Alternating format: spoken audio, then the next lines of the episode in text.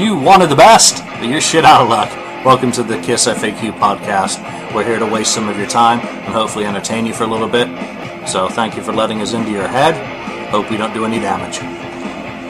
Welcome to episode 8 of the Kiss FAQ podcast. Uh, welcome back to all our listeners, and thank you for listening to the last episode.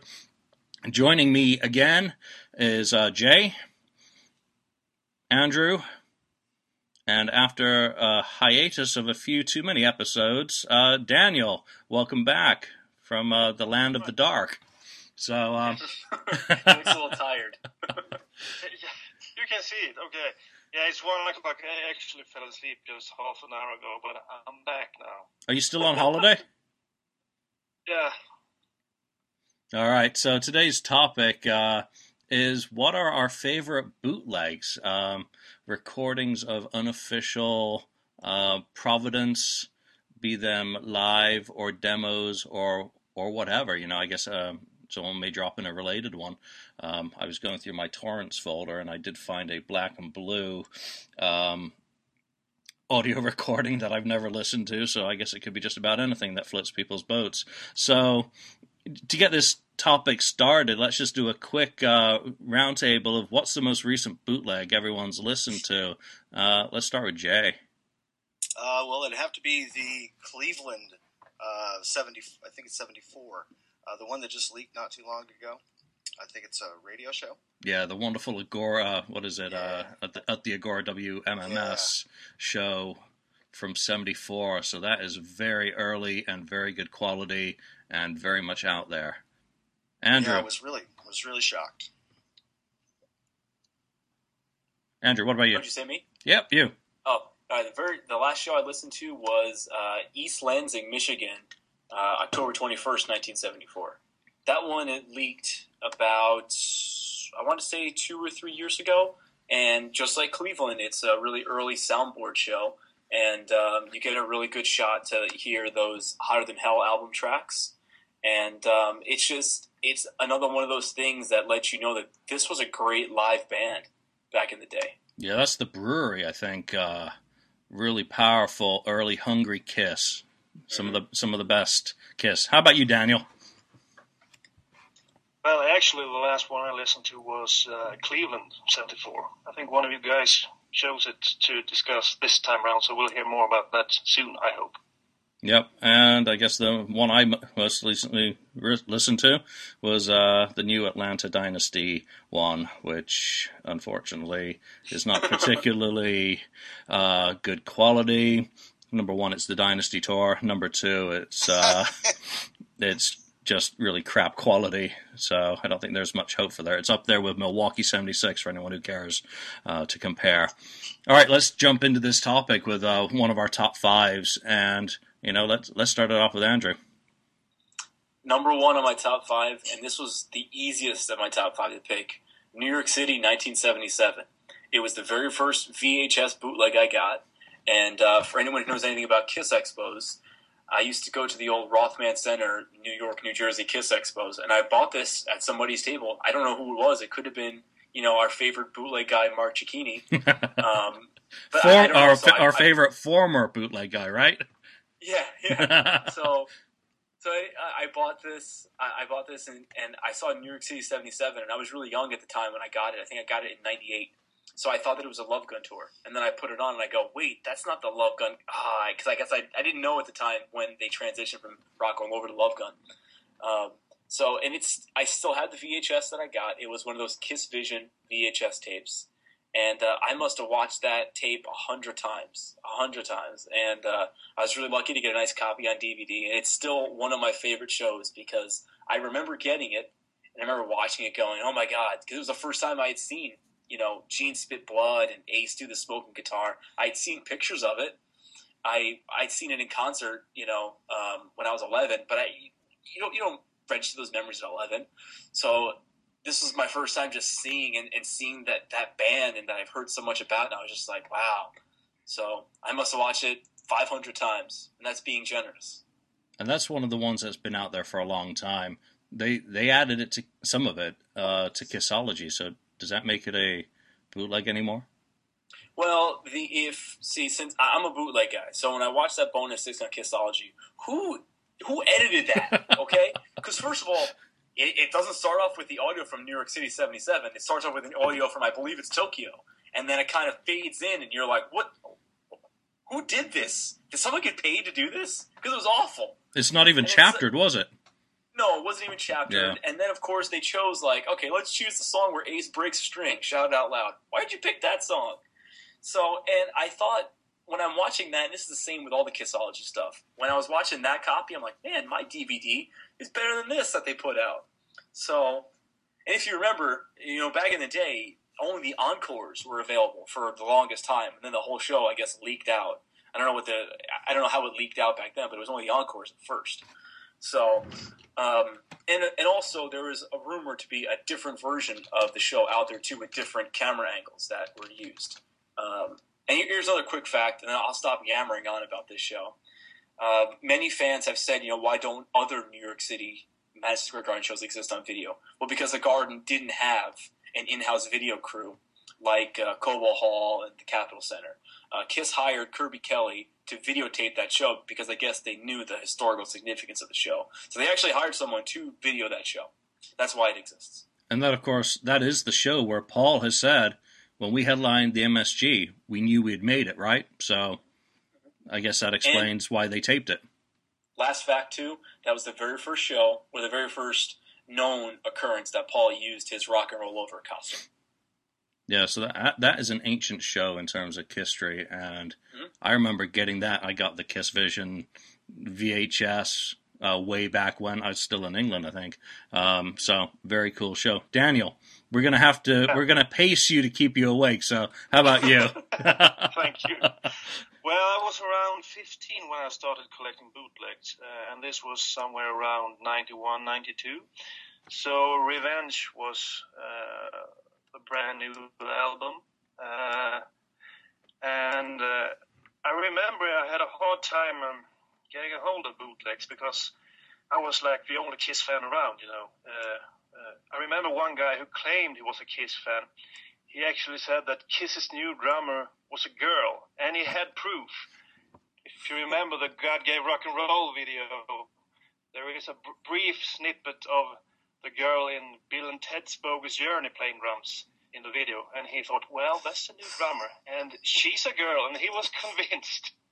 so that was uh, uh, the le- the level that the Kiss fans were at. So I was pretty much alone. So I, I started getting a hold of things like this. Did you ever read oh, these? Oh, that's, is that Firehouse?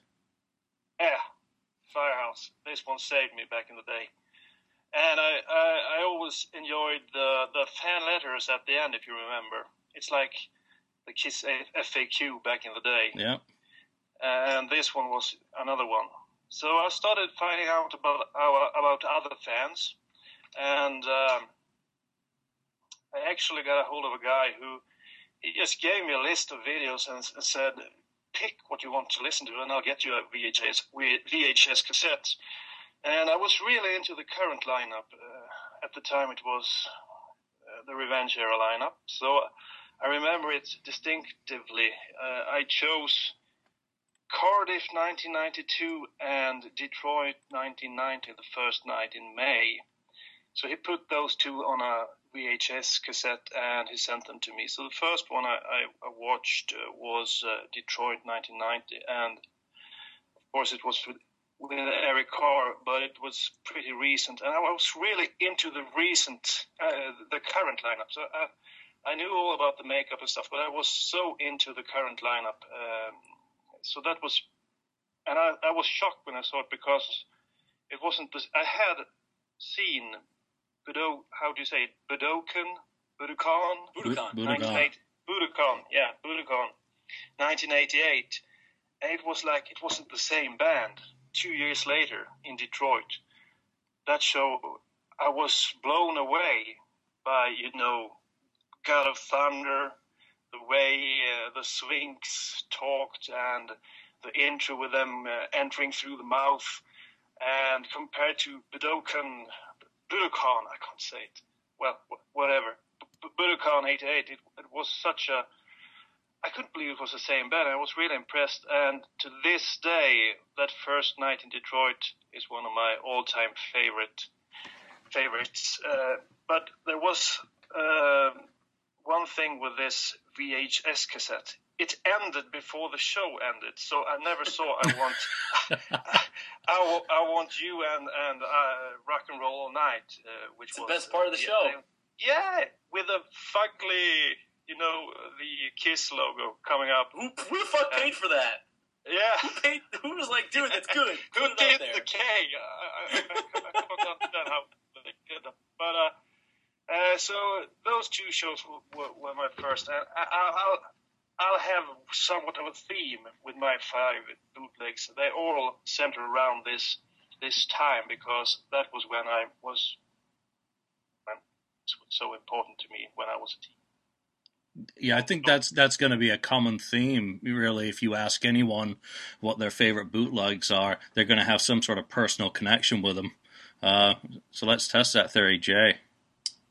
Actually, you know, this one here I have no historical attachment to because I didn't even know it existed until not long ago. Uh, you know, we've heard uh, we've heard some snippets from from these sessions. This would be the the Larrabee uh, and Magna Carta demo sessions uh, from I guess seventy five.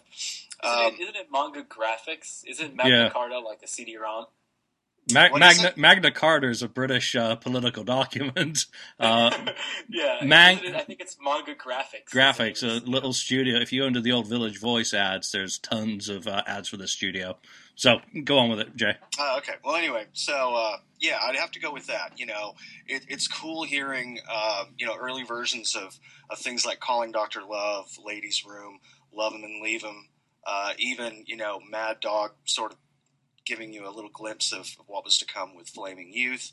Uh, Nightfly, which you know I've I've heard I think bits and pieces of that at some point years ago, but it w- was never identified as Nightfly, so that was kind of new a new title for me.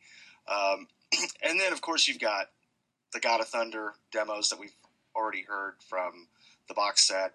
Uh, the really strange arrangement of Detroit Rock City uh, that obviously Ezrin made ten times better. Um, and then uh, some of the early uh, demos for some of the material on the Gene Simmons solo album. You know, I mean, I wouldn't say necessarily that the material itself is amazing, but it's just it's really cool to hear. Um, I guess the work in progress on a lot of those songs. So that's definitely going to be a, a pick for me, and it's got "Mistake" and "Smoke" on it, which you know to me, "Mistake" got to be one of my very favorite uh, Kiss demos. Totally, completely uh, different from what you would ever expect from that band. Never thought I'd hear slide like that, uh, but it's great. I love it. You know, I'm glad they didn't go that direction, but it's it's really cool to hear though. That's one of the few songs that Ken Sharp's descriptions, because he wrote about that in Goldmine, didn't do justice to just how wild that, that song was. And that, of course, is one of the Larrabee.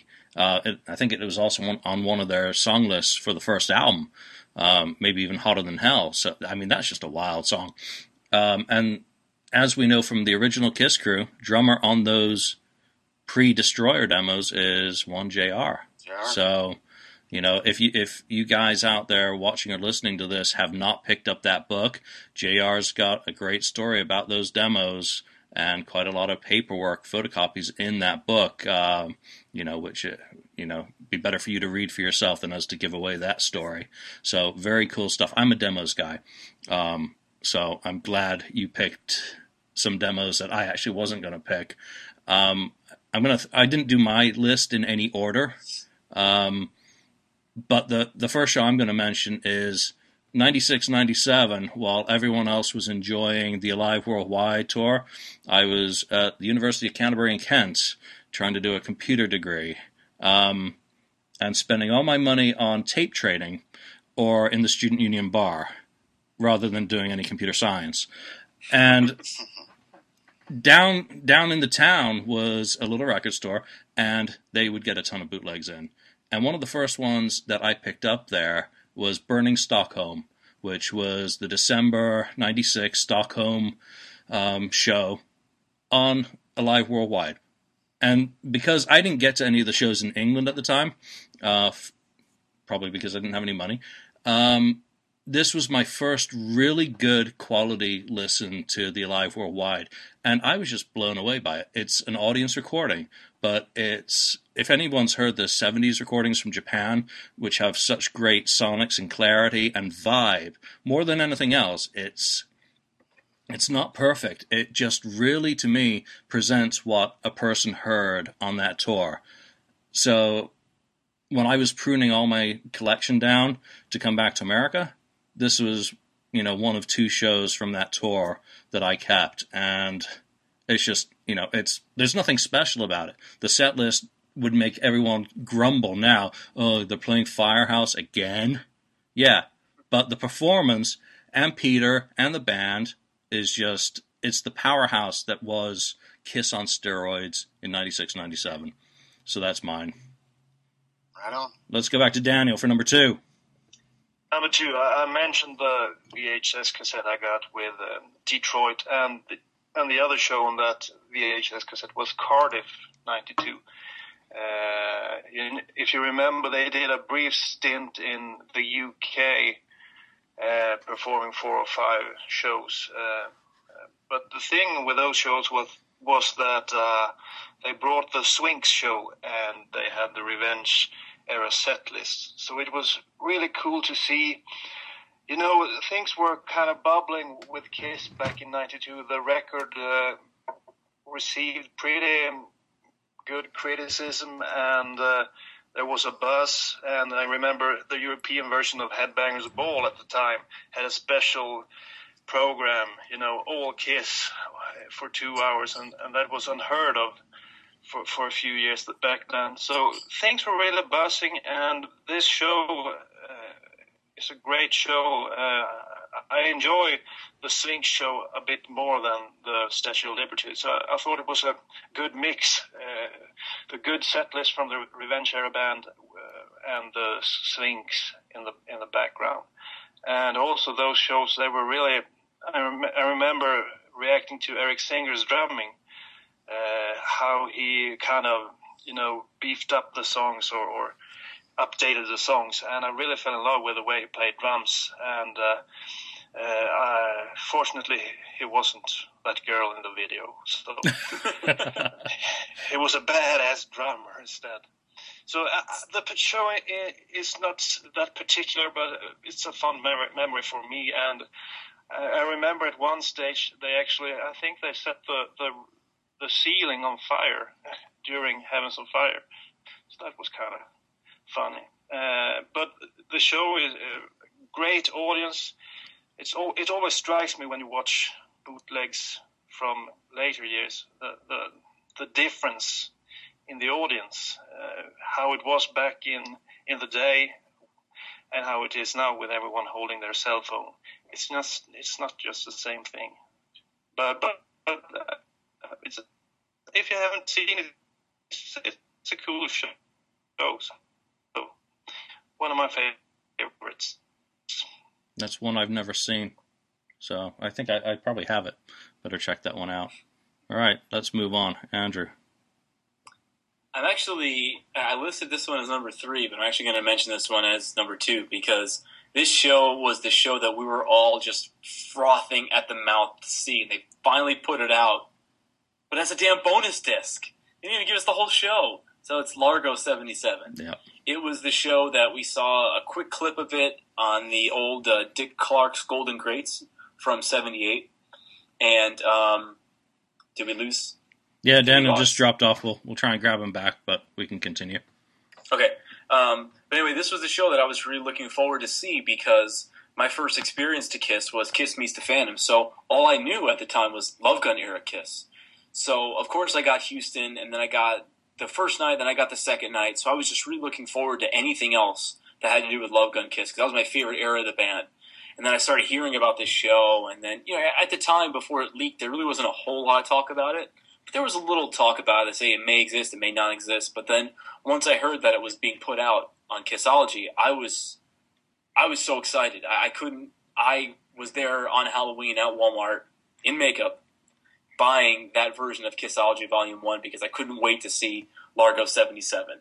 Thankfully, uh, a couple years later, the rest of the show leaked because I think they only they didn't include like "Shock Me" and "King of the Nighttime World," Beth, and one or two other songs. But we finally had the whole show, and I know it's time coded, but still, this is the best snapshot of Kiss.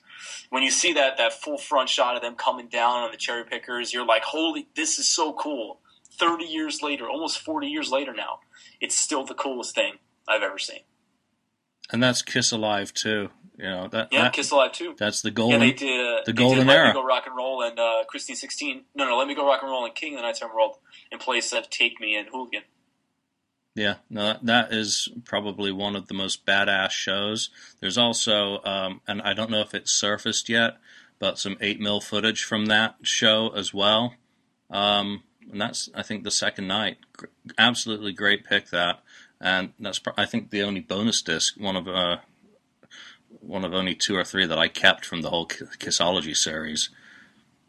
Jay, Yeah, um, I'd have to go. Well, by the way, I'm counting down, so uh, my first pick was actually number five. Oh. This, this got to be different, I guess. Uh, all right, so this this one here is number four, um, and I'm going with Sydney, Australia, 1980.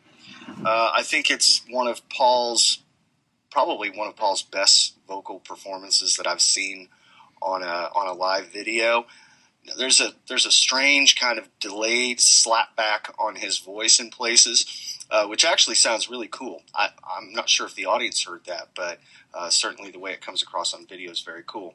Uh, but I just I, I love the performances on that. It's great hearing some tracks from Unmasked. I think uh, some of them are uh, the best versions of those songs live that I've heard uh, compared to some of the some of the audio bootlegs from that era. But I'm a huge fan of that of, of Unmasked, particularly. Uh, not a big fan of that period of Kiss as far as the the Las Vegas style costumes and whatnot. But got to give it, you know, to to 1980 uh, Sydney, Australia. I think it's a, a great live video. Well, Don't at least Paul got rid of the peacocks, you know, True. between 79 and 80. So, now did you, now, which version do you prefer? Do you prefer the actual unedited version Oh or yeah, the Inner Sanctum version? yeah. I'll take the unedited version by far. Very cool, very cool. Love that show. don't you find the audio on that really tinny and a bit Yeah, abrasive. That's my problem with it. Um, I've never liked the show because of the sound. You know, for for the unmasked stuff, um, I think Wellington for its imper- imperfection, or is it All- uh, Auckland? Auckland. Auckland, uh, yeah, you know, 3rd. you know that Eric got off the soundboard is probably the most superior in terms of quality. Not, I I wouldn't say the performance is that great. Um, love the colors of the Sydney show, I will say, but the, it's just the sound that needs a bit of work and, and how it's been thrown out, you know, a few times, not in all its glory, is a bit depressing. But Yeah, why why was Kissology 2 missing the first part of God of Thunder and just picks up as at Eric's drum solo? Why? Who who who, who was like, ah, then we'll never notice. Who who put that together? They should be slapped and fired. Kissology has lots of question marks around it. yeah. all right, so until we get Daniel back, unless Looks like he's I see him now. you see him, but is Well- he is he really there? Yeah. I think he's in a Wait, he's gone now. suspended animation.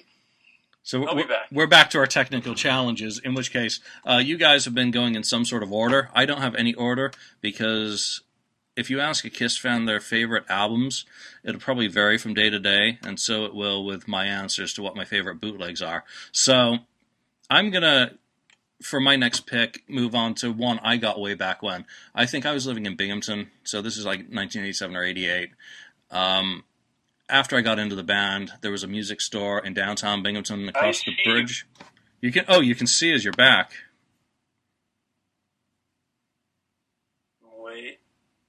Nope. So I'll continue. So it was across the bridge in downtown Binghamton, and the guy there sold bootlegs behind the counter, and he had Wicked Lester, he had the uh, the original demo, but he also had San Francisco 1977, and that's the Elvis tape.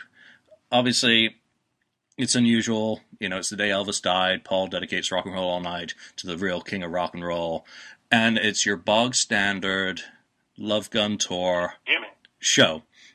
There's no, there's nothing special about it. It's got "Take Me." I think there's been a, an argument, uh, you know, on the FAQ message board. You know, the only Wait, argument. There was an argument on the FAQ. It's the only argument we've ever witnessed on the FAQ about whether it was a soundboard or just a really good audience or a soundboard mix or whatever. But whatever the case is, the quality is really good. So.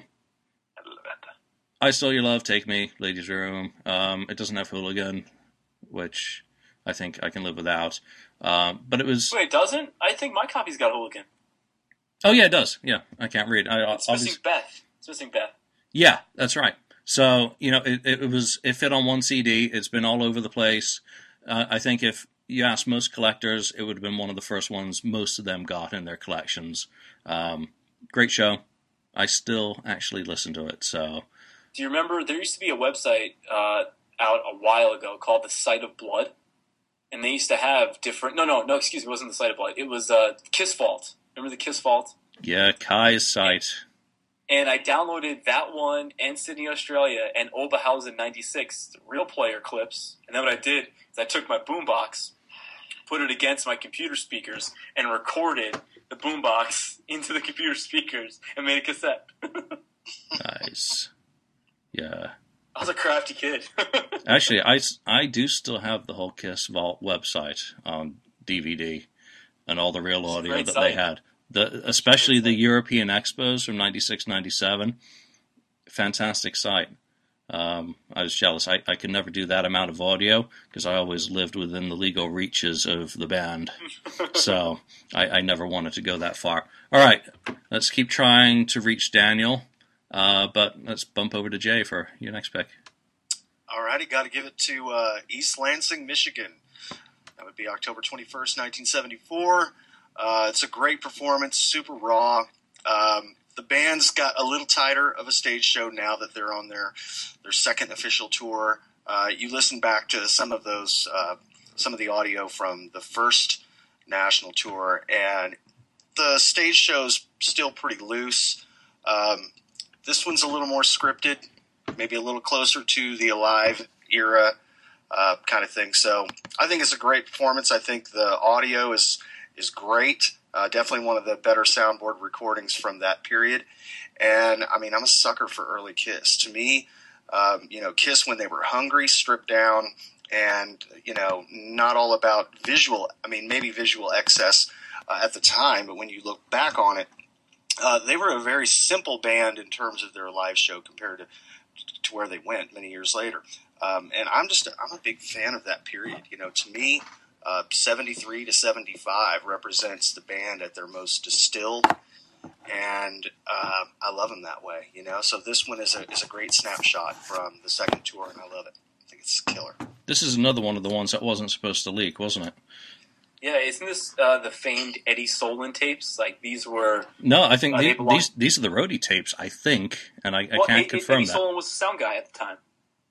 Eddie was long gone as the sound guy by Yeah. then. Was he? Yeah, he, he was gone before the uh, I think before February seventy See. I'll, I'll, show was- you this. This is the last one I listened to because I, I'm a bootleg nut. So what I do is I they all have artwork in my iTunes library. So what I do is I, I go and I, I cycle through. So East Lansing, that's the one on my on my phone right now, and I always keep one on my phone and I listen to it when I'm at work. Yeah, and that one's really is. Where was that? That's pretty early in the Hotter Than Hell tour. So after that's the last one that we get to hear until uh, Winterland in January seventy five. So we're missing November, December. Yep. You know, a lot of the Hotter Than Hell tour is not um, either circulating or doesn't exist. So, you know, people should probably get on their local Craigslist, put ads out there. There's got to be people, you know, who by this point their estates, um, you know, are clearing stuff out. It, it, it's such a shame that that tour isn't more um, supported in terms of the I, audio. to- I totally agree with you. Daniel, you're back. Maybe I can get one more in here before I'm gone again. Yeah, give it a try. Okay, can you still hear me? Yes, we can hear you. Yeah. Oh. Uh, should, I, try to? Am I gone again? No, No, we, we still got you. Okay. Uh, Well, I'll try my, my third pick then. Okay. Okay, go. Okay. I think I'm on a, I'm on a bit of a delay here. Yeah, good. Uh, okay. Uh, uh, my third pick, I'm moving in a chrono- chronological order. Uh, so now, okay. Uh, my third pick would be Brooklyn Rock City. Uh, a great, yeah, Brooklyn Rock City, a, a great bootleg from the club tour, the Revenge Club Tour. And as you mentioned, Julian, uh, with one of your picks, uh, this is a great uh, audience recording. It feels like you're you're in that show. Uh, hopefully, you, you've heard it. Uh, and the drum sound, for example, is is especially good in the uh, at this show. So um, you really get to hear uh, the Revenge era lineup crunching through some classic tunes like Deuce and uh, Parasite. Uh, actually, these bootlegs, when I heard what what a difference a great drummer could do to songs, I like the classic versions, of course, but there's no way around it that Eric Singer updated the sound and and made feel like uh, Kiss was a current uh, band. You know, they were right up there with the bands that were popular in terms of sound.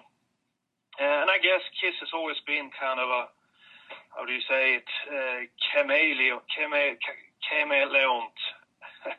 They they have adapted to the, the current styles, but uh, this time around, I think they managed to do uh, do it justice, and it didn't feel like they were trying to chase some trends. Uh, it felt kind of honest, even though I know some people think they try to look too tough. When I was 15, it was perfect. I liked how they looked. Yeah, that's the word. Oh, I, I'm on a long delay. Okay. Uh, so, um, Brooklyn Rock City, great sounding uh, CD. And there's actually some some uh, footage on YouTube from that show, uh, but it's not great footage. But the whole idea with the club tour was exciting. Uh, I guess it was sort of a way of breaking in Eric Singer into the band, but he didn't need to practice too much. It felt like a, a, if it felt like he, he had done it before, and he actually had to some extent when he did the solo tour with Paul. So that's my third pick. And that's a really unusual recording, kicking off a set with Love Gun. I mean, that just blew Love Gun into Deuce, into Heaven's on Fire, and Parasite.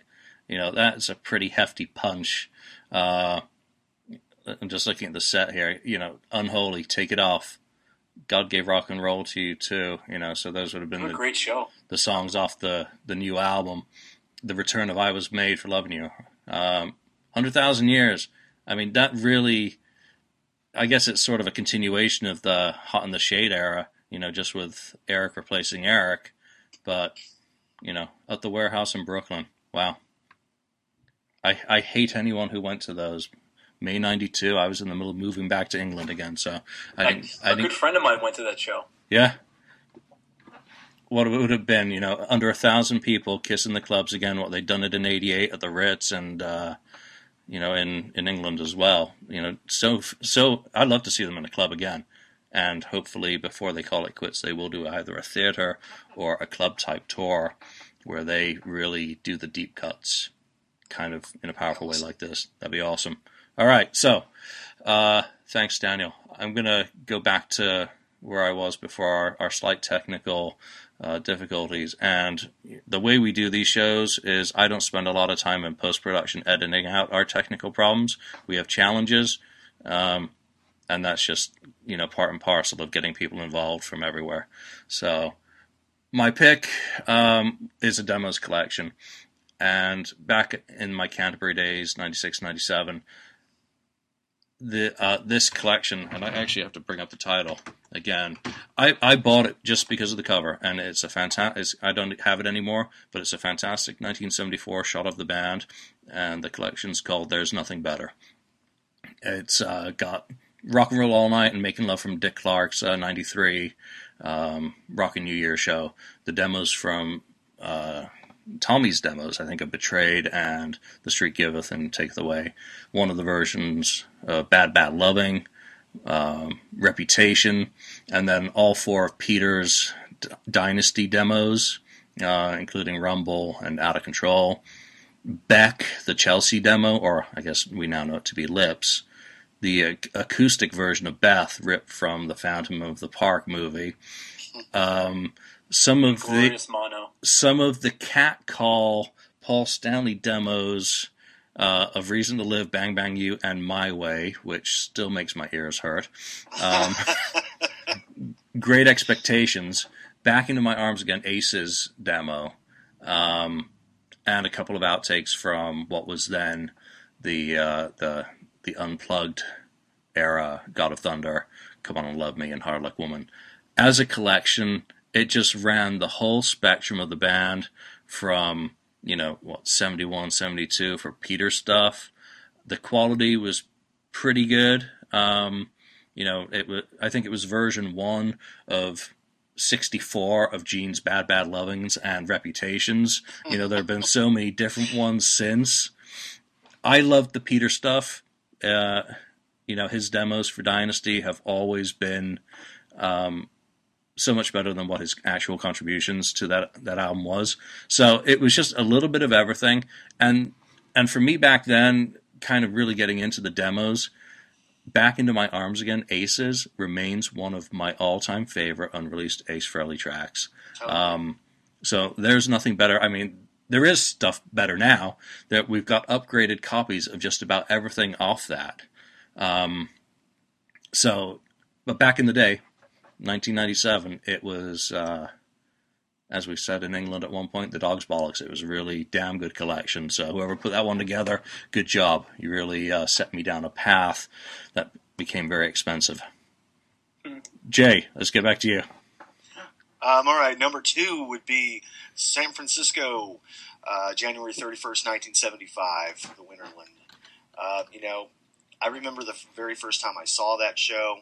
Uh, I think it was at either the Detroit convention, uh, the infamous Detroit convention back in 90. Oh, they got they took the costumes back. Yeah, yeah. I either Cool. saw it then, or maybe it was Chicago the following year. But you know, I, at that point, I had never, uh, I didn't have resources to even get close to any sort of Kiss bootlegs other than mail order. And at that point, I hadn't really explored that. Um, so about all I had was just stuff that I had taped myself off of television at the time. Uh, but anyway, yeah. I mean, when I first saw that, I was just stunned.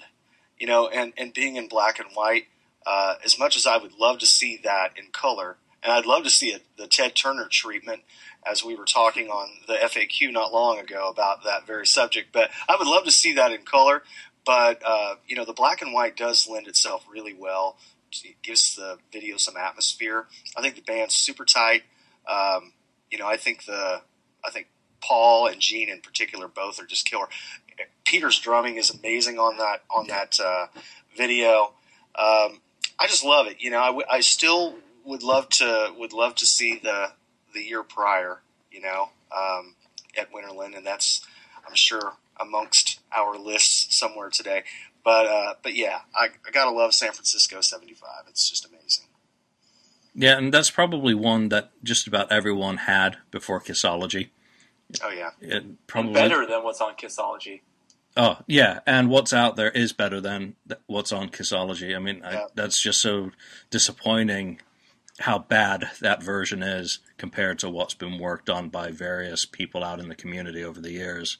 Um, I can't even think which version's the best. I think mixed. Mickey G. that's Mickey one. Yeah. it's pretty damn good. Yep. All right, Andrew. All right, so this was my previous number two, so it's not going to be my number three. Um, Cleveland 74. This show is so cool. You know, and before it came out, it's like none of us had ever even heard about it. It was a pretty well kept secret. And I love it so much because Mr. Speed, we played the Agora. We played the same room that Kiss played. Well, it's not the same room because it burned down and they had to rebuild it, but it's in the same spot where it was. But um, it, it's so cool. And what I love about the show is like Gene is talking to the audience. Like, what does he say? How many people we got here? A hundred. All right.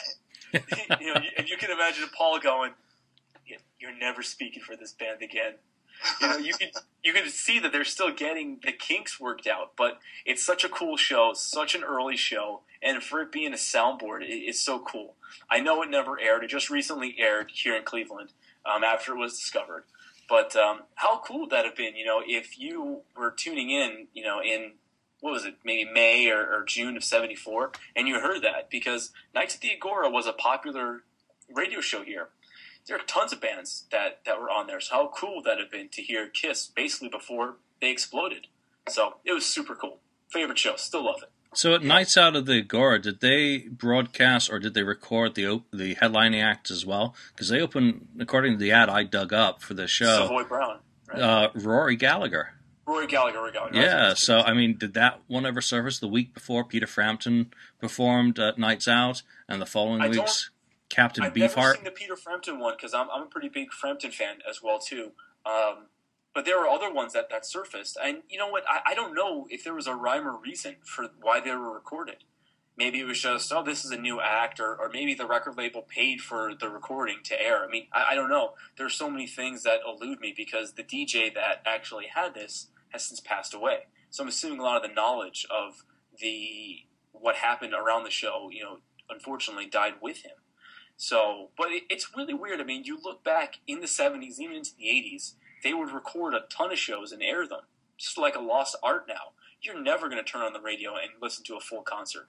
You're never going to turn on the radio and listen to a full album. You know, uh, WMMS, which is the rock station here in Cleveland, they used to just play like just a side of an album, just because.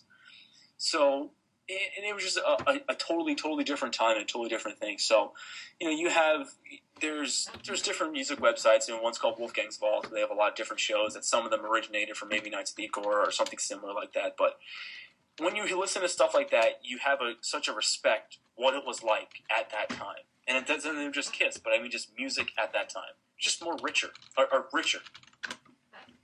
And WMMS, I'm just googling to fact check myself. Aren't they the radio station that first started pushing Rush's Working Man? So, That's true. You know, we just true. we just don't have radio stations like that anymore. Isn't uh, WMS the Buzzard? Isn't that what it's The called? Buzzard. That's it. Yeah. that's it. The Buzzard and So- the Buzzard Army. So that's a really cool show. It's just so disappointing that it's so it feels so chopped up with the raps being edited out. Um, you know, and you're basically left with nothing identifying um, to it, but the quality of the performance is just stunning. Insane. And isn't that the show that Peter passed out at at the end? Yeah, yeah. They say um, there are pictures that came with the show, um, you know, in the among the traded circle. But I don't know if they're actually from the Agora because it looks nothing like the Agora that I played at was. But anyway, even the the techs that still work at the Agora, they say, yeah, Peter Criss passed out at the end of the show from all the smoke. So I don't know exactly what they renovated in the room because clearly the room that I played at is different than the one that Kiss played at. So I don't know. Maybe the ceiling was a lot lower, and maybe that's what caused him to pass out. But according to the techs that still work there, techs that probably had no idea that this was ever even recorded, they knew that Peter passed out. So that's that's a cool connection between the bootleg, the venue, and the band's history. You know, Peter Criss giving it all to the show, and you know, down he goes at the end. So no no one can say that Peter didn't pay his dues. I know. Hmm. All right, Jay. After you've had your sip, we're going to bounce back to you. All right. Well, I think I'm on my number one, so I'm just going to roll it out there. Unquestionably, Amityville, Long Island, June 16th, 1973. I mean, you know, for all its for all its warts and uh, bizarre things that happen in the show, it's just amazing. To me, this was a holy grail. I remember, uh, you know, seeing pictures of the reel for this particular show many years ago, thinking I will never ever hear this in my lifetime. Uh, for it to finally surface, just blew my mind. Um, you know, you've got Gene in particular is just completely batshit, no pun intended, crazy in this in this particular show. Uh, you listen to like Simple Type. I mean, dude is completely losing it to the point where it's like redlining the VU meters. You get like massive distortion uh, in some of Gene's vocals, but I mean, you can hear the passion in what those guys were doing back then, and for them to have that kind of passion before they were even really spoiled on the road um, several years later, you know, for them to have that passion now, or I guess at the time, uh, it's just uh, it's very cool to hear. Uh, you know, the stage show is really loose. Uh, you hear you hear Peter talking, you hear Gene talking, you hear Paul talking. I kind of like that. I love the early arrangements, uh, particularly the extra verse and "Nothing to Lose," which I totally did not see coming. Uh, yeah. and then uh, Firehouse, you know, which we'd already heard a glimpse of that arrangement in the Bell Sound studio demos, but hearing it live is very cool. I mean, I definitely think that uh, the way they edited it down later on was much better, but it's still very cool to hear it in a live context. Uh, Simple Type, I thought was just fucking amazing, for lack of a better word. You know, that song, uh, it's just hearing it adapted in, in more of a Kiss fashion was very cool. I, I had no idea. I, it totally exceeded my expectations. I thought the way they adapted that to, um, you know, with, with Ace and Peter was really cool. I would love to hear a studio version of that, though I doubt anything like that exists. But um, and then then you've got Life in the Woods, the mythical Life in the Woods that you know eluded Kiss fans for years. Um, you know, yeah, okay, it's it's there's a lot of hippie sentiment in some of the lyrics. Uh, the drunk, the drunk backup singer or the James Hetfield clone is hysterical. It's the best Uh, part. I mean, Life in the woods with peace. You know, I mean, it was it was great, man. There's just absolutely nothing that I don't completely love about that show. I, I've listened to it on loop for hours at a time. Uh, never get sick of it. To me, it's just fantastic, and for it to be in the quality that it is. I mean, I remember when the Bayou uh, audio surfaced like 25, 30 years ago. That was at one point the earliest Kiss show uh, that that had been in circulation. Uh, and it sounded like shit. And I thought, well, this is as good as it's going to get. You go back that far, you can't expect the kind of technology that the band had at their disposal. You know, when they got on the road with with a professional crew. Um, so to hear this in the quality that it's in is just amazing. I just I love it. I don't know if there will ever be any other thing that I could think of in uh, Kiss's history that would top that show. Yeah, that is What about the- probably one of about the. Uh, what was that? What about the Loft tapes? That that was around that time too. They did uh they did Life in the Woods and the Loft tapes. It was a, I Right. think it was a rehearsal. Yeah, that's that's the the, the rehearsal. I guess uh, Jeff wrote about it in uh, the Kiss magazine. You know, both of these, you know, the earliest recorded Kiss, you know, live right now, um, unbelievable. I mean, Holy Grails, without a doubt. Totally. That lived up to expectation as well because you couldn't not listen to that. You know, you're like nothing to lose, Firehouse, and then boom, Life in the Woods, and then Simple Type, and then Acrobat, and you know, it's the Peter Criss show. It's how much he really talks in those, but also how they really do sound like they're playing Madison Square Garden. You know how they used to say, you know, we'd be playing playing a crap little club in Amityville, but you know, we got up on stage and we played. Yeah, they did. It really sounds like a band that has that hunger. They've got the fire. yeah, they- absolutely. You know, it's they've got the Musketeers thing going.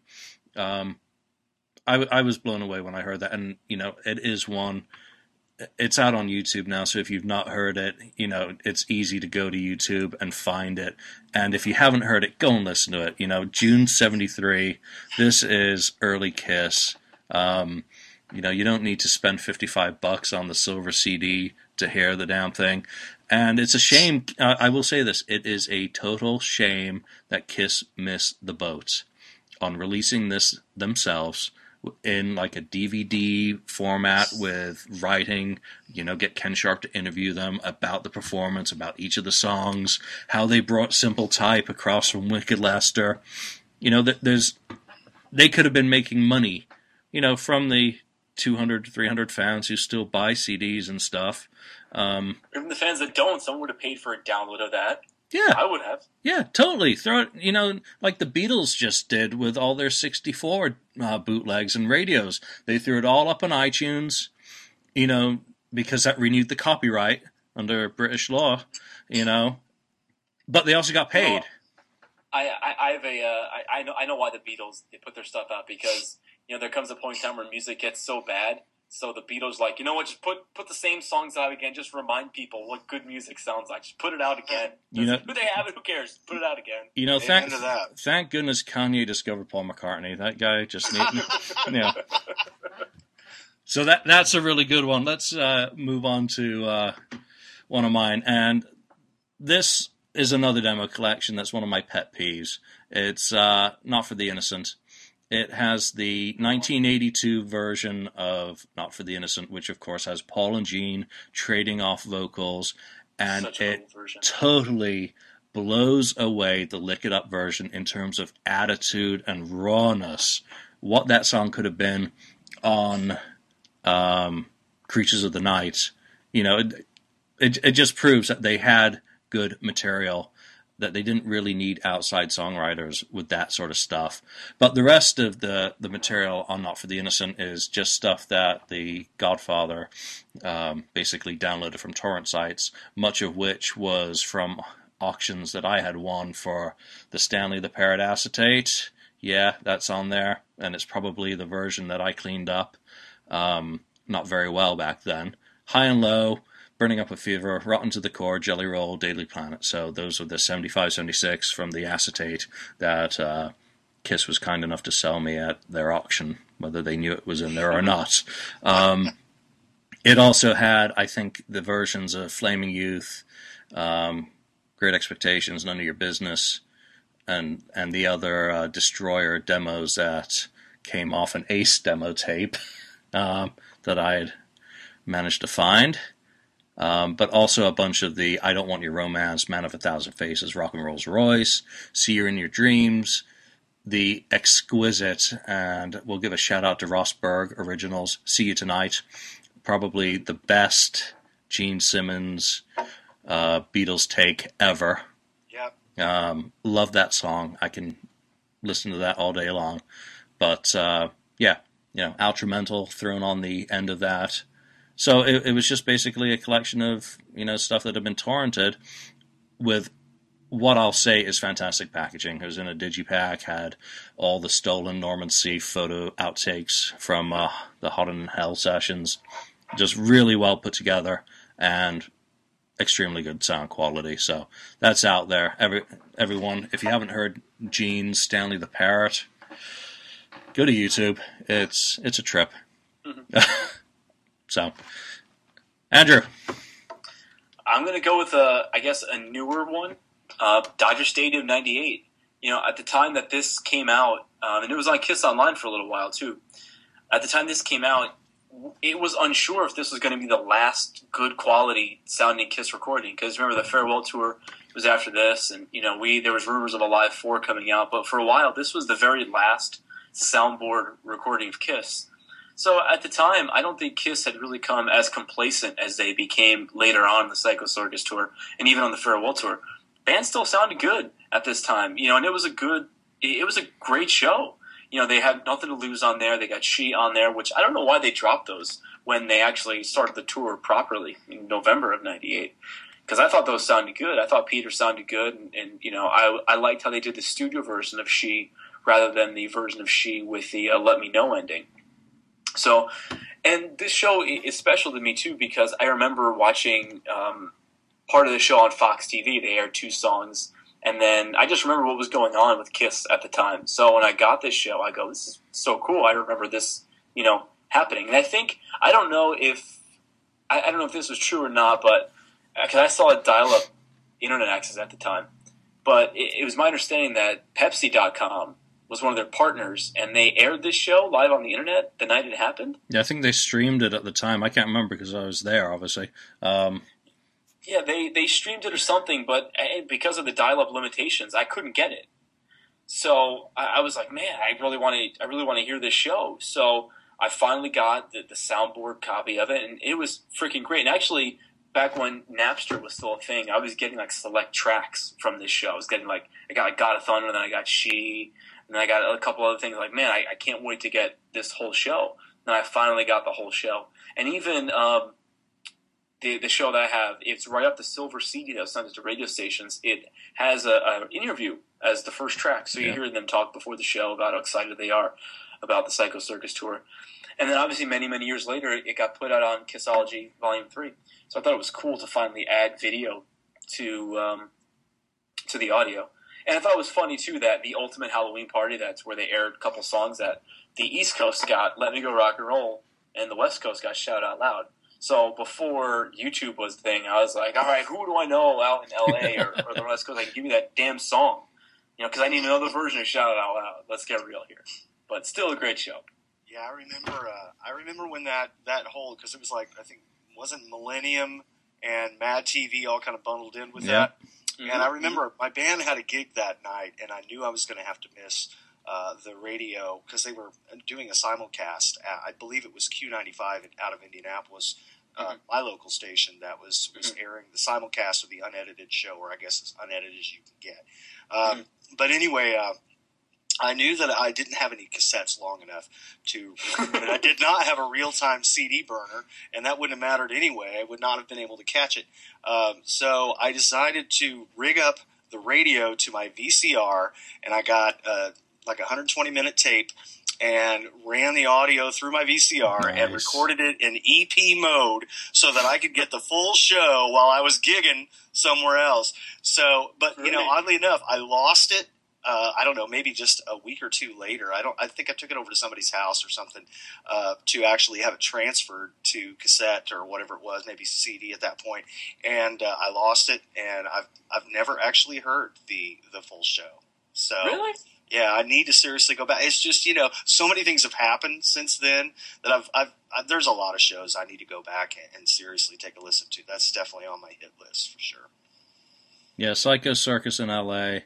Uh, you would think uh, with me running the FAQ that I had uh, seen every Kiss tour going back. I missed Kiss so many times between 85 and 98. This was my first Kiss show I attended. So Well, it is a special show to me. Obviously, you get the three new songs from Psycho Circus, uh, the de- the live debuts of Psycho Circus, uh, Into the Void, and Within. You know what was said about Nothing to Lose and She; those were fantastic that night. That whole set was powerful. Um, even though I'd seen and heard all the bootlegs, there was nothing quite like seeing that band in Dodger Stadium. Um, and I picked up that three CD radio set as well. That that was my my go to set once I edited all the rubbish out. Um, it it There's make, a lot of rubbish. yeah, there, there there's a lot of stuff on there. It's it's really cool from the time, but it's a great show, and it's just a shame that the rest of the tour, you hear the performances, something happened, you know, pretty soon after then. yeah, It, it seems in the band.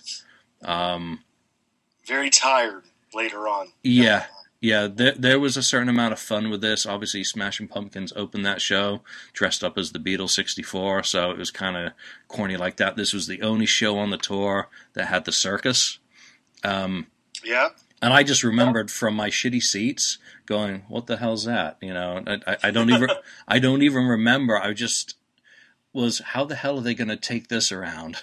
Um, you, you kind of knew that was going to be a non-starter and it was the, the I think the first and only time I've been to LA. So it was a weird tour because I remember I saw videos of them uh, in Buffalo, New York, and Gene was looked like a fat guy. Like no, he didn't look like Gene looked like a fat guy. And then I remember like four or five weeks later, I got another video from the tour, and I'm like, wait, he's not fat anymore. Well, Gene, why did you have a fat guy standing for you? Like, what's going on? and he was like, his weight was like yo-yoing back and forth. And there was a joke going around at the time. It might have been on the old Asylum BB that they said that Kiss took all the money from the reunion tour, bought fast food with it. That's why they all gained weight on the Psycho Oh, dude, man, yeah, Ace Frehley. I mean, I remember seeing uh, them debut uh, in the new, like, new old uh, Destroyer era costumes, and I was shocked at how much weight Ace had picked up between tours. Uh, it was it was kind of it was kind of a bummer for me, being a huge Ace fanatic, and you know maybe that was sort of a roundabout maybe signal of sort of the end with the band because they all just seemed very defeated uh, as you got further into that tour. I saw them at Terre Haute and Indianapolis both uh, on the Psycho Circus tour. Actually, I think Terre Haute was the Lost Cities tour, and Psycho Circus tour was in Indianapolis. But you know, just from that progression, just between those two shows, I mean, they were half the band they were the second time I saw them on on the Psycho Circus tour as they were from the first. So they just ran out of steam very quickly on that tour. You got that really cool live CD from Indianapolis too, that six CD EP. Wasn't that an overseas only release? Yeah, wasn't it uh, uh, part of the Psycho Circus um, German import or something it was, It was yes. it was yeah, basically yeah, yeah, the tour edition for the European tour. Was like released in March '99. Shit, and like I, I had to buy the CD again. I'm really tired of buying the same thing. I'm really really tired of it. You know, they got me again. But that's a really that's a really good live EP. That, it's better than than uh, the Millennium concert. Yeah, totally. You know that would be a great one again. You know, for them to dig in if they recorded all three of those shows, just put them out raw um, as a little box set. You know, here's Psycho Circus live.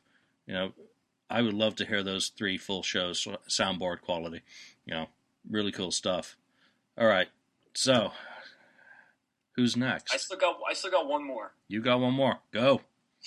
one more. Uh, the Rock and Roll Over radio special from '76. Oh wow! This this is one of my favorite things ever because not only is it a cool snapshot in history, just a cool snapshot in '70s radio. I mean, like I mentioned before, you know about the nights at the Agora. They don't make cool stuff like cool radio programs like this anymore. I know it's basically a fluff piece. It's basically Paul and Gene, and there's a Casablanca woman they uh, interviewed. Her name is Sue Monero. But it kind of gives you a glimpse into what was going on at the time.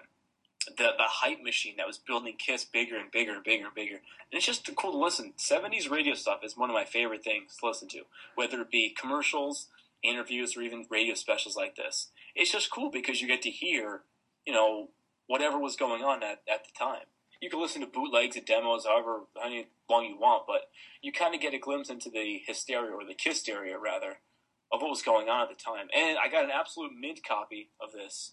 You know, years and years ago, I had a, a copy that looks like someone taped it off a boombox, and you know, there's crackling in the background. But I got a mint copy, so it's really cool to listen to that. And I think it's out on vinyl. I think you could find it on vinyl. I think the vinyl was sent to radio stations to actually air the program. So you know they talk about rock and roll over. They play some rock and roll over tracks, but it's cool. Definitely, definitely one to look for. Yeah, that one actually is pretty expensive to find the uh, the original radio LP, and I've never heard a good quality version of it. So just wait. get it up on YouTube. Done. All right, so I'm going to move on to my last one uh, before we go into our holy grails. Um, and mine's another one of the recent ones, and it is Northampton, March the 19th, 1975, the first, uh, I guess you could call it the Dress to Kill tour uh, show. It was a, a warm up for the Beacon shows a couple days later, um, and they performed two sets at this. The Roxy was one of those venues in the uh, New York City uh, periphery that a lot of acts used to warm up. Uh, so they got a lot of killer shows in the 70s.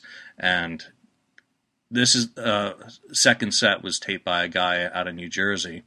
Um, and he threw it up on eBay and it leaked.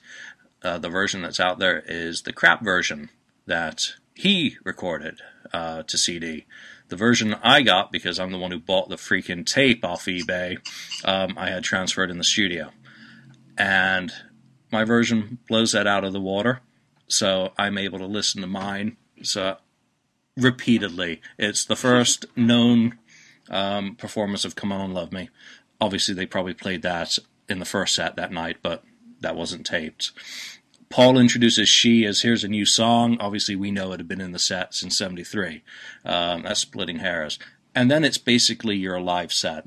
But it's just because they're warming up for the Beacon, which was going to be this massive press event, um, new album. It's got, you know, it's got a lot of fire. It's got that early Kiss balls. It's got everything that you want to visualize about the band burning for you on stage. Um, it's just a fantastic audience recording. The best part of this is the it's roughly 30 minutes of after show recording backstage or um, in the loadout area, and the guy who taped it talks to Gene. He talks to Peter. Peter's fantastic. Um, he, he's just you know chatting with the fans, telling them about you know we got a show tomorrow night, but we had to cancel it so that we could be ready for the uh, the Beacon show. So they canceled the show in Connecticut, uh, and he tells you about that. Gene's showing off his spider jewelry to the fans and telling you the name of his spider ring, you know, which is Alfred. Uh, you know, it's just before there's ego, you know, it's chatting with the fans about nothingness. Oh, you know, Peter saying, "Oh, the New York Dolls are over," um, and this part didn't get out. So that plus the performance makes it one. You know, I've I've listened to a lot since getting it transferred. Um, obviously, everyone can now hear the rest of the the rest of the show in slightly less uh, stellar quality, but you really it's better than the Beacon recording. So, um, yeah, the Beacon sounds like piss. Yeah, and allegedly there's another source for Beacon, but you know, unless I can hear it, I don't really care. Um, you know, I'm I'm somewhat happy this got out, somewhat disappointed, but you know, that's life. You, you get this stuff, and you get to hear, you know, the band blow the roof off the Roxy. So, great, great show. Go to YouTube; it's probably there, just like everything oh, else now. It is on there. Oh, it is. Okay. Yeah. So you know, it's it's it's just one of those other ones um, that really sets it up. Have we covered all of our our top fives each? Yes, sir. Mm-hmm. All right, then let's move on to what is the holy grails left that we want to hear or see, because there's the video. Jay, I'm going to start with you. All right, man. Uh, mine are real simple. Um, the Barry Richards Rock and Soul Show from March 27th to 74. And I'm going to cheat and throw in Boogie from September of 74 in Canada.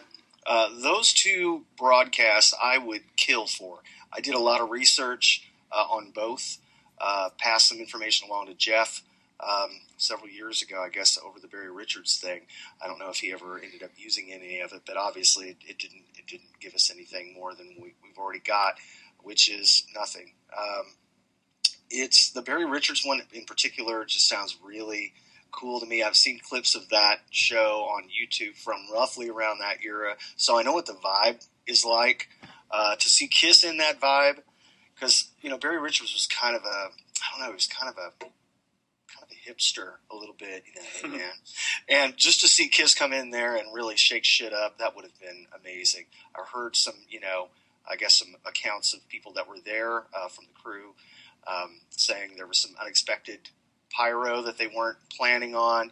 You know, I mean that kind of stuff. I, I would love to see, uh, you know, that captured on film somewhere. I have my doubts as to whether or not we'll ever see it, um, unless there's just some guy that was rich and taped it accidentally, you know, or something like that. And then the Boogie Show. When I saw the the one sheet for that, uh, it cropped up on. I guess it popped up on the FAQ last year. I about There's a shit picture. myself. Yeah, there yeah, it is. Excellent. I, I just I shit myself. I was like, what, what, what, what?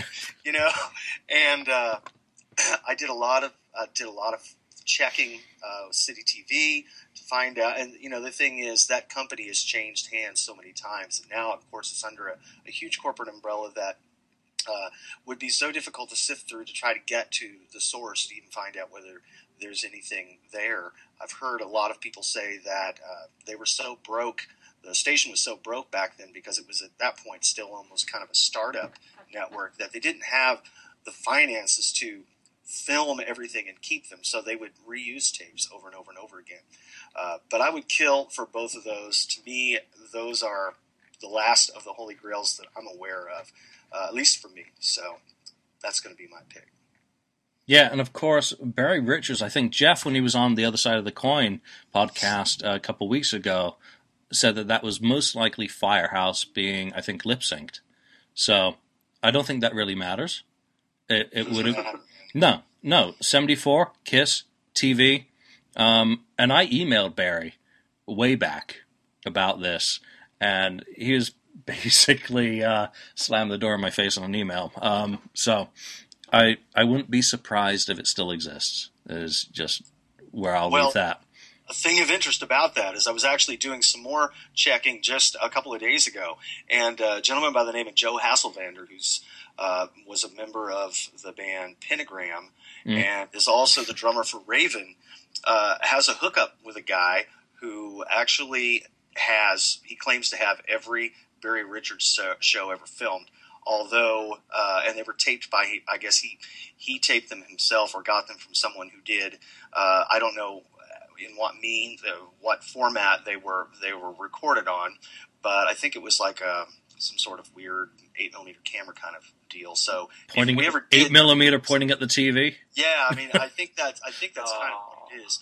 Uh, I don't know whether that's the case or not, but anyway, so I hit up Joe, but I have not gotten a response back from him yet. We're friends on Facebook, so hopefully uh, he'll uh, he'll fess up and let me know whether this dude's actually sitting on anything. But I, somebody else asked several years ago on this article that Joe had posted on his blog, uh, and there was never an answer. So it's still a mystery as to whether or not that Kiss footage exists. And Boogie wouldn't have been a performance either. It was an interview show.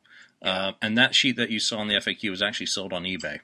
Um, very cool photos. You can go onto YouTube. You know, here we are again. You can go onto YouTube and you can see episodes of Boogie from '74 and get a feel for that. It's almost like kind of Sesame Street yes. meets uh, Solid Gold. So it, it, it's a trip. It, it's well rooted in the early '70s.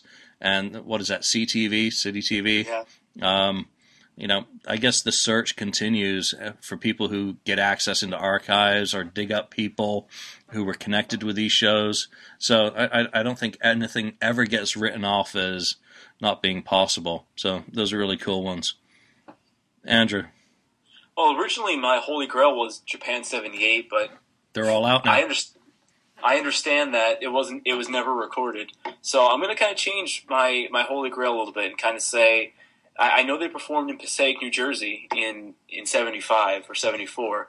They had an in-house camera system because I have a Cheap Trick and a Journey show from the same place. So who knows? Maybe there's maybe there's a, a Kiss show uh, out there. But my ultimate holy grail, Cobo Hall, May 16th, 1975. There's some film footage of that on the uh, Ultimate Alive special that aired on VH1. And if you go on YouTube, if you go on YouTube, there's actually someone put together all the known existing footage from that show. So it would be great to just see a full song from that show because there's a picture that's out there, and I might have it on. Actually, no, I don't have it on here, but there's a picture out there where it almost looks like there's a drum screen in front of Peter Criss's drums, which for all those non-musicians, if you don't know what a drum screen is, plexiglass that goes in the front and the side of your drums to kind of uh, isolate the drum sound from getting the microphone bleed. Um, so it would be really cool to see that because there's be nothing cooler to see that kiss right before they exploded. All right, my holy grail, and this won't shock anyone who knows me. Winterland '74. Oh, yeah. Um, mm-hmm. I, I spoke to obviously living in San Francisco. I try and dig as much as I can for anything to do with San Francisco and Kiss now. I believe it still exists. I think that story about the fire eating this one is bullshit. I think that people got it. There was a um, an interesting Usenet thread many many years ago that now isn't even available on the Internet Archive that basically had two guys arguing. It listed dollar amounts that were involved. Um, and the the way I read that is that it exists. It is very much under lock and key. But that would have been in the era that they likely performed Kissin' Time. Um, obviously, it was filmed. We know it was filmed in house. Um, so, a you know June '74 black and white, you know, which for Gene definitely means it was decades ago. Um, uh, show. I, I think someone's got it, and someone is probably holding out thinking it's a half million dollar tape when it really isn't, and you can't take it with you. So get over that. Kiss will never pay you that much money for it. Um, you know, get it out there. And for that matter, the June 75 one as well both of these, you know, just it, the the story and the people who I've spoken to who were involved in the Winterland, it just makes it seem highly improbable that uh, they don't still exist.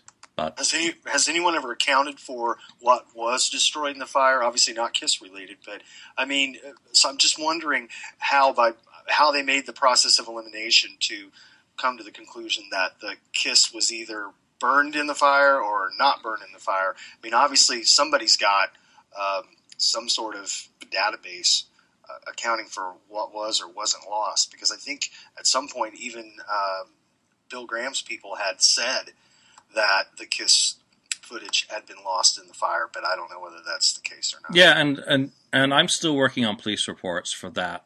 The whole firebombing incident and the fire. Um, you know, I, here's the weirdest. Here's the weirdest thing about the June '75 show. The Tubes were a headliner, correct? yeah, I think so. Yeah. Well, Because if, and they if you go on, if you go on YouTube, June first, nineteen seventy-five, it's right a video. I, I just clicked it right now. It's on YouTube. Mhm. I'm looking at it right now. you know, So- but appar- apparently the Kiss stuff was kept in a special place. Oh, Yeah. okay. Well, and and once you get into euphemisms like that, you know, special, okay, yeah, it, you know, it, it, it just it all the facts, and there's so few facts uh, that you can't really say definitively that it exists. The again, the dollars being mentioned in that old thread, you know, I wish I'd screen captured that, um, but it was good enough to read. And it was good enough to make it really seem um, that Columbo would be on the case, and you know, maybe who knows.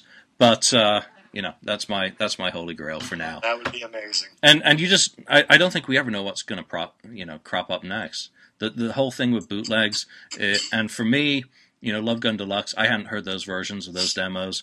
There's always going to be a new version of something coming out, or an upgraded version. Um, it's endless. I, I would say to anyone, you know, in your town, dig. You know, put an ad in Craigslist or in your local paper and say, you know, did you record bands in the 70s? You know, you know, Never thought to do that. you know, no one, no one's getting any younger, and you know, occasionally they crop up on eBay. You know, reels have been up there. Um, there's been a lot of cool stuff that's turned up on eBay actually. well, I mean, didn't the uh, Cobo Hall '77 turn up on eBay and the seller sold it on eBay for like five grand? Yeah. and started making DVD copies. Yeah, that, that was a that was a that was a five grand for I think it was the half inch reel, um, or, or tape, whatever it was. And then I bought. He was selling DVDs. I bought one of the hundred and something dollar DVDs. I've still got it actually. So he screwed the poor seller. Uh, I mean the buyer. And there'll always be that. I mean, there's stuff I've bought off there. You know, it's allegedly you no one else has it. All of a sudden you hear through the grapevine uh, it's out there. Uh, You know, I it heard, happens. and I, I don't know how true this is, but I heard that the person who sold that um, that Detroit '77 show purposely leaked the incomplete night to generate interest for the two complete nights, meaning that the first two nights have the encores. But yet, the, we know we Detroit know City being complete. What's we, that? we know the encores exist for the other night because haven't parts of them been on official videos? Um, well, there was Or- if you watch the Actually, you're talking um, 77. I'm thinking 76, aren't I? No, no, no, you're you're right. The uh, but I believe the when Kiss got the People's Choice Award, I don't believe it was the last night in Detroit. I think it was the first or second night. Because if you watch the People's Choice Award from '77, when they accepted the award for Beth, um, the video from Beth is from Detroit '77, but it's just the audio is the is obviously the studio audio. So if you go back to the old Kiss Vision comp and pop in the the uh, the clip from the People's Choice, you'll see the video from Detroit '77. I just don't know which night it is. But I heard that the incomplete night was leaked to generate interest for the complete nights, and the plan backfired. Could be. Could be. Who knows what's next on the leak list? Uh, so, um, to wrap up, I, th- I, I think I'm going to finish up Daniel's list for him since, unfortunately, technical issues have again knocked him out. Um, and he fell asleep. Yeah, you know, he he was looking a little bit sleepy when I was monologuing, so um, he had on his list Santiago, Chile, 1994, and I'll I'm gonna say a hell yeah to that one because that was one of the Kissology bonus discs that was actually worth a damn, Hell and yes. it was also a hell of a performance of that 92 to 96 uh, lineup. Absolutely kicks ass. You know, I, I, the band for me, I don't think was ever better in that period than that video. And it, you know, if I didn't have to go to work tonight, I, I'd play that video tonight. Um, let's see what else did he have. He had Tokyo '95, another kick-ass oh, video. a great show. Yeah, Yeah. and I think it's the the Mickey G version of that that's out there. That's probably the very best. Um, extremely good. And then his holy grail is anything high quality from the Creatures tour, and I think any Kiss fan would absolutely lynch the landlord to get anything high quality from Creatures or Asylum, right? Yeah, or Asylum. Or Uh, Asylum. you, you keep Asylum because you look ridiculous, look like Bea Arthur. But Creatures of the Night, they were still cool. Even with Vinnie. Yeah, even with the even with the Wiz, I'll take that over Asylum. Yeah, I, I, I would really I would love to see a full pro shot show. And if you think of the creature stuff that is out there, the the Brazil, uh, what Sao Paulo, Montreal, Sao Paulo, Rio, and then Montreal. Montreal. it, you know, it's amazing how little there is in terms of video. Audio, we're a little bit better off with the uh, what is it, Sioux City, um, Rockford, Sioux Yeah. City, Rockford. Then there's uh, Universal City, which is really good too. yeah, and the Detroit show from that. I, I I got a tape from that a few years ago. That was really early gen, good show. Ottawa, Montreal, you know, there, there, there's plenty of audio, but video, yeah. So let's wrap it up for everyone out there. You know, join the discussion over on the FAQ, and you know, what are your holy grails? What are your favorite bootlegs? There's you know, absolutely thousands of them to pick from with this band. You know, including the latest from Tokyo. So And don't be hating on the the hoarders. I mean, there are people that legitimately own things, and good for them. But um, I think a lot of the hoarders, or I guess the, the collectors, catch a lot of flack because they have something the uh, the normal folk don't have. So if you don't like it, do some legwork and uncover something. Then Yeah. you could have that. totally do the research. If and as I've said, I think a couple times in this, you know, make the effort in your town. You never know what you may be able to discover, you know, by talking to people who worked at clubs, tracking them down. It you don't have to be, you know, a detective, but you got to do the detective legwork, and you can find stuff. When we do uncover stuff, we only own the physical copy. We don't own the music. We don't own the performance. Um, and we pay a lot of money for it. So you're no one's entitled to hear it. Occasionally it gets out, which, you know, as a fan, when I hear something I don't have, is really cool. But when something I've paid out for gets out, I'm a little bit, uh, you know, annoyed. But that's the risk. Do the legwork because there, every year we're seeing and hearing more and more, and you know the band's not getting any younger. So do it. Yeah, neither are we. Yeah, absolutely. All right, guys, let's wrap it. Thank you, everyone, All right. for joining This us and fun. listening to this. Daniel, you know, I'm sorry you dropped off. Um, you're probably fast asleep right now, so we will catch up with you. Lost right, in the ether. Yep. All right. Thank you, everyone. Take care. Good, y'all. Bye. Bye.